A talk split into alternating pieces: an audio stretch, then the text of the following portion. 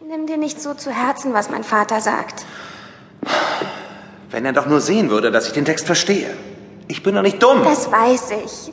Und mein Vater weiß das auch, ganz bestimmt. Ach, du bist ein großes Herz, Marianne. Du verträgst zu viel von ihm. Dein eigener Vater. Also kommst du? Ich bleib noch ein wenig. Mich auf meinen Text konzentrieren. Aber mach nicht so lang. Bis morgen dann. Ja, bis morgen, Heinz. Ich reiche dir den Hals, freudig den Tod erwartend vom Streich des gesehenen Schwertes. Vater, Vater! Hallo? So sehe ich ja gar nichts mehr. Ist da jemand? Heinz? Ich reiche dir den Hals. Hallo? Ich bin noch hier. Vater, bist du das? Vater, Vater, freudig den Tod erwarten.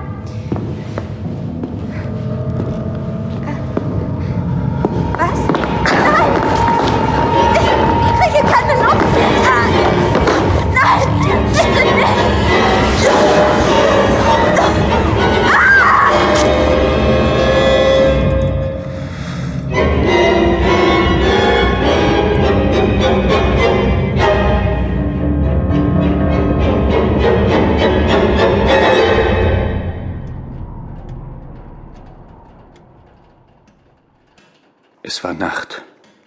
Ich lag in meinem Bett, das mit dem Fußende zum Fenster hin stand. Vor dem Fenster stand eine Reihe von Walnussbäumen. Plötzlich öffnete sich das Fenster von allein, und ich sah sechs oder sieben Wölfe in dem Walnussbaum direkt vor dem Fenster sitzen. Die Wölfe waren ganz weiß, und sie sahen ein bisschen aus wie Füchse oder wie Schafshunde.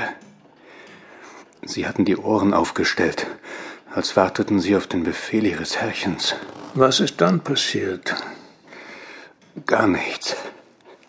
Die Wölfe haben sich nicht bewegt, nur gestarrt. Ich muss geschrien haben.